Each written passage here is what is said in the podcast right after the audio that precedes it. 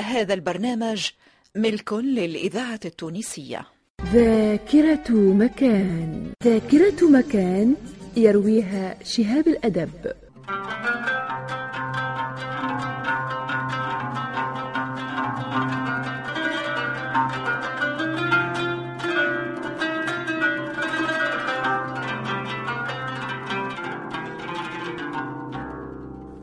نواصل أعزائنا المستمعين نبش ذاكرة جنوبنا لرصد ما بقي فيه من حضارة العهد الوندالي والبيزنطي.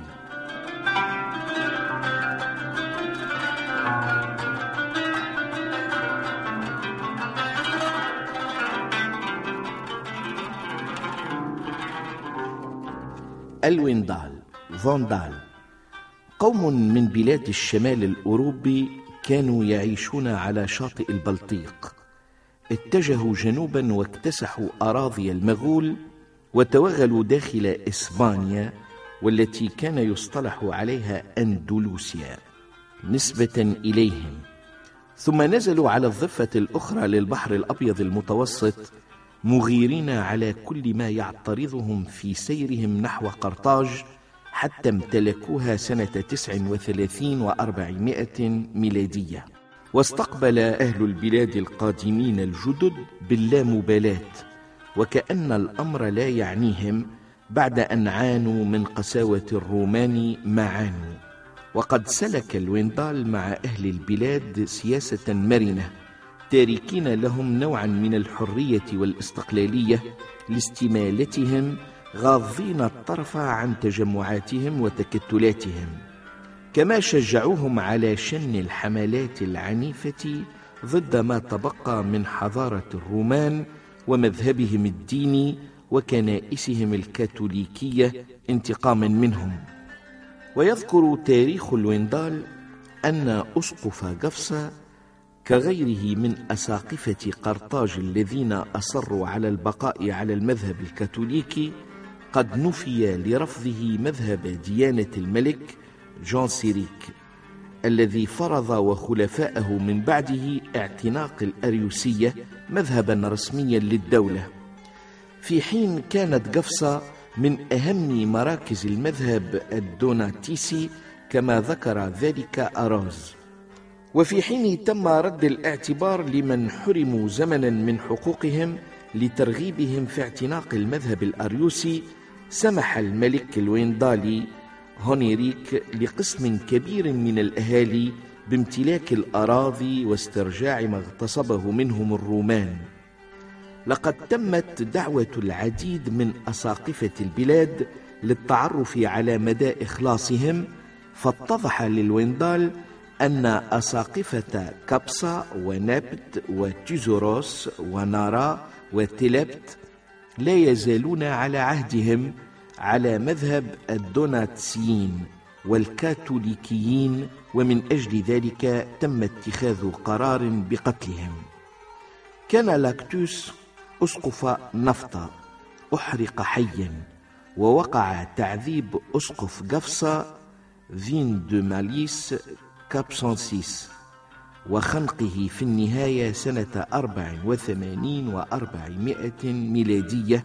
في قرطاج مع 6 من أتباعه من أبناء مدينة قفصة، ودفنوا بالقرب من كنيسة سيليرينا. ولم يظهر تسامح البتة في الشؤون الدينية على الرغم من التعايش الذي أصبح ممكنا اجتماعيا بين المحتلين وأهل البلاد، حيث استقرت عديد القبائل التي كانت رحلا هائمة بالأمس مثل الفرشيش في منطقة القصرين وغيرها من الجماعات التي حلت بعديد النواحي، مما ساعد على الاستقرار الملحوظ والازدهار النسبي للسكان الأصليين، خاصة وأن قموح أفريقيا لم تعد تذهب إلى روما، حتى قال الكثير من المؤرخين إن قرن الويندال كان مطمئنا نوعا ما بالمقارنة مع العهد الروماني.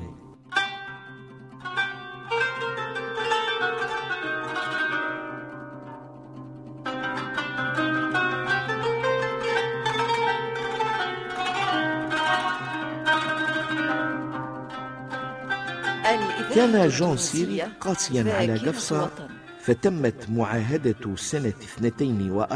و400 ميلادية، والقاضية بتقسيم بيزاسان إلى شطرين، وجعل من قفصة إحدى قواعده بعد أن هدم أسوارها وألحق بها أضرارا كثيرة،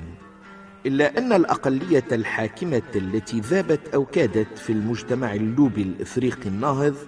لم تحافظ على صفات الرجولة والبسالة والشجاعة التي بدأت بها حكمها في أفريقيا، وانساقوا وراء اللهو والمجون وأسرفوا في الملذات والشهوات، ففقدوا بذلك خصالهم العالية ولم يتمكنوا من صد هجومات القبائل من البربر الساعين لاسترجاع أرضهم واستعادة سيادتهم وحريتهم. وهاجمت جموع قبائل أطلس والأبداس وكوتسينا من البدو الرحل الذين لم يحد زحفهم وانتشارهم أي حد، مستغلين خلافات الويندال فيما بينهم، أي الصراع بين هيلدريق الملك المخلوع ضد جليمار الملك المنصب، على أن قفصة الحصينة ومدنا أخرى بفضل ما مر عليها من تجارب ومحن وما تعرفه من الحكام المتسلطين من تجبر، سعت بما أوتيت من جهد للمحافظة على هدوئها واستقرارها حتى عهد البيزنطيين الذين أدركوا أهمية قفصة الاستراتيجية في ملتقى الطرقات الرابطة بين الشرق والغرب في الجهات الجنوبية للبلاد، ذلك أن قيصر الروم في بيزنطة استنجد به الملك الوندالي المخلوع الذي لم يدرك طموحات البيزنطيين وتطلعاتهم وما يكنونه لخصم روما الذي لم يغفر له ما فعله بأخ شقيق، مما حدا بقيصر القسطنطينية جاستينيان بمهاجمة الويندال المنشغلين بمشاكل داخلية تفاقمت مع الأيام. وهكذا انطلق العهد البيزنطي.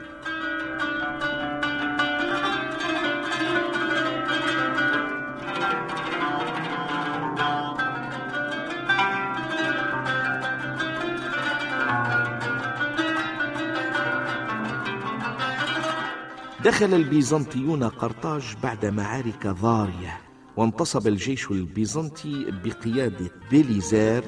ومسك السلطة حاكم عسكري عام أطلق عليه اسم اكزاركس، في سعي دائب لبعث إفريقيا المسيحية من جديد تحت ظل الروم البيزنطيين، مكتفين بالنواحي الساحلية مع الاحتفاظ بمراكز استراتيجية في الداخل لمراقبة الحدود ومقاومة كل مذهب، وحمل السكان الأصليين على اعتناق المذهب الأرثوذكسي ومقاومة كل المذاهب الأخرى من دوناتيسي وأريوسية وكاثوليكية وحتى الديانة اليهودية والوثنية وأصحابها من عبادة الأصنام. كان هم البيزنطيين المحافظة على مذهبهم الديني المسيحي الأرثوذكسي ونشره واستغلال أكثر ما يمكن من الأراضي الخصبة التي كانت في السابق في حوزة المستعمرين الرومان، كما كان اهتمامهم بالجيش كبيرا مما حملهم على ترميم الأبراج والقلاع وبناء الحصون، فكانت حامية حارسة، كما راقبوا كل محاولة تمرد أو هجوم. لقد أصبحت قفصة بموجب ذلك مقراً للدوق البيزنطي الحاكم العام في البيزاسين، ونالها شرف لقب جاستينيان مثل لبدة الليبية وحضرموت. وباعتبار قفصة مركز القيادة العامة للجيش البيزنطي، جدد الحاكم العسكري صورها وبنى قصبتها سنة 450 ميلادية بأمر من الإمبراطور جاستينيان الذي أغدق عليها عطاءه وشرفها باسمه. ويعتبر الحصن البيزنطي في قفصة مفخرة تاريخها البعيد، مثله في ذلك مثل تلك الأحواض الرومانية التي تم الحديث عنها في حلقات سابقة، تلك الأحواض الجارية مياهها لتسقي الأرض والإنسان والحيوان. أما كيف تم بناء هذا الصرح العالي أي الحصن البيزنطي، فإن الطريقة المتبعة تعتمد بالإضافة إلى الآلات الرافعة البسيطة على قوة الإنسان أولا وأساسا لنقل الحجارة الضخمة باستخدام الآلاف من الرجال كي يرفعوا الأحجار إلى مكان البناء عن طريق الجر بواسطة جرارات ورافعات بسيطة مركبة على العجلات، فيعلو الحجر إلى منحدر من التراب ينتهي بمحاذاة سطح الجدار أو سور الحصن حتى يستوي الحجر في موضعه، وعند إتمام البناء يقع إزالة المنحدرات الترابية ويبقى السور قائما متعاليا في كبرياء،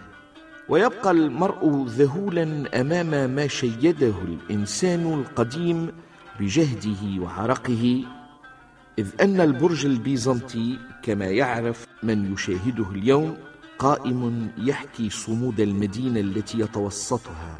ويردد صدى مفاخرها البعيدة والقريبة للأجيال الحاضرة واللاحقة مهما تعمد الحاقدون والمغرضون طمس معالم المدينة وبطولاتها القديمة بألوان شتى من السلوكات.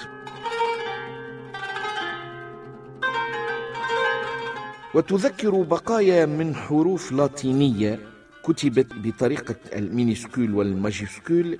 لنقيشتين متماثلتين مرصفتين بين الأحجار تعود إلى العهد البيزنطي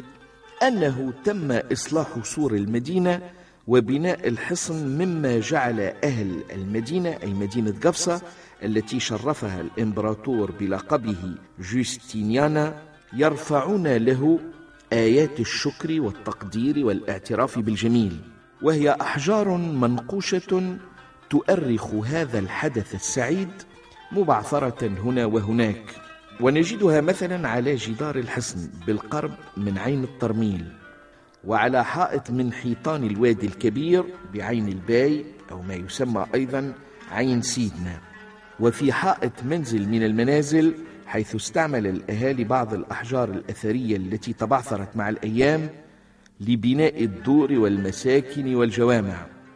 وكان الطبيب الألماني الرحالة لودويغ أستاذ الطب في جامعة لايبزيز زار قفصة في سنة 33 و700 وألف وتعرف على تلك البقايا وكتب عنها دراسة ضافية رغم ما غاب عنه من تبيان لبعض الحروف، وقد جاء عمل الباحثين من بعده مقاربا لما ذكره الرحال الألماني من أن إعادة السور وبناء الحصن يعود إلى سنوات 39 و500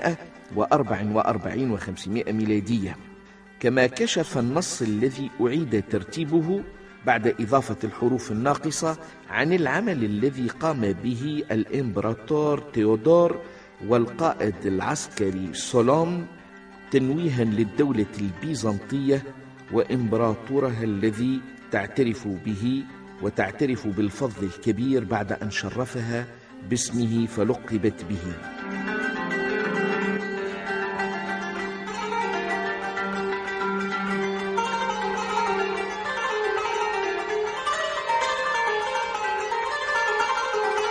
وقد زار الكثير من الرحالة الأوروبيين الإيالة التونسية في القرن 18 والقرن 19 مبعوثين من طرف حكومات بلدانهم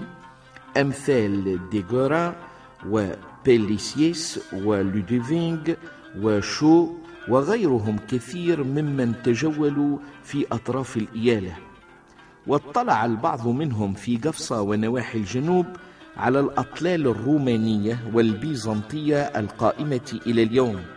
وقد نقل جوران الكثير من النقائش الحجرية في تقريره العلمي الذي رفعه إلى الحكومة الفرنسية بعد زيارته لتونس عام 60 و800 وألف للإطلاع على أحوالها وشؤونها، خاصة وأن البلدان الأوروبية تستعد للسطو على بقية الأقطار التي صارت إلى الضعف والهوان في تلك الفترة، وهذه الكتابات اللاتينية على الأحجار تخص مدينة قفصة ومعالمها الرومانية والبيزنطية التي تبعثرت أحجارها وكشف عنها بين جدران الحوضين الصغير والكبير والجامع الكبير وجامع سيدي بن يعقوب وحيطان المنازل، وهي تهم مظاهر الحياة المادية والروحية.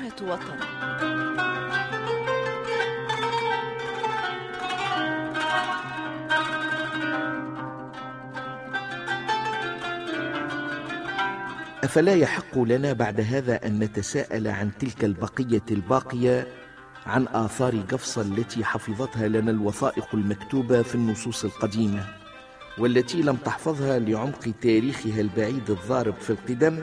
قبل بداية تسجيل الحوادث الكبرى في التاريخ البشري؟ ترى أين بقايا مراكز ومواقع الإنسان الأول الذي وطئت قدماه هذه الربوع بعد أن أثبت المختصون من العلماء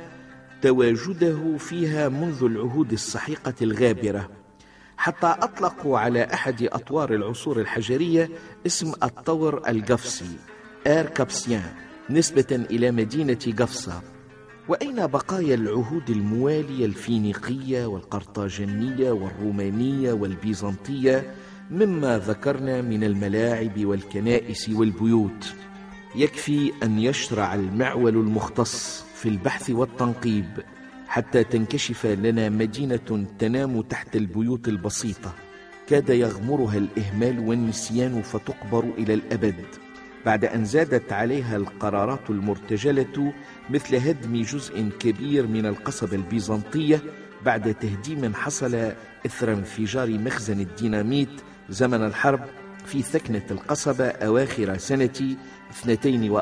و900 وألف. لعل تضافر الجهود سيعيد إلى قفصة مكانتها التاريخية والأثرية، ويكشف عن بقايا كثيرة من العهد الروماني خاصة مغمورة تحت الأرض في المدينة وفي كامل نواحي الجهة. عندها تبرز معالمها ويبعد عنها الحزن الذي لفها وسكن قلبها. إن فؤوس علماء الآثار قد كشفت عن مدينة تحتية داخل قفصة القديمة وسط أحيائها العتيقة في حوماتها وحاراتها،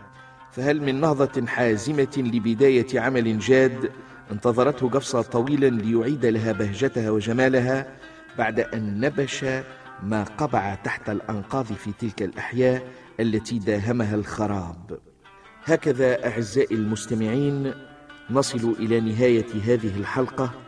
بعد أن حاولنا التعرف على ما تحمله ذاكرة جنوبنا عن العهد الوندالي والعهد البيزنطي.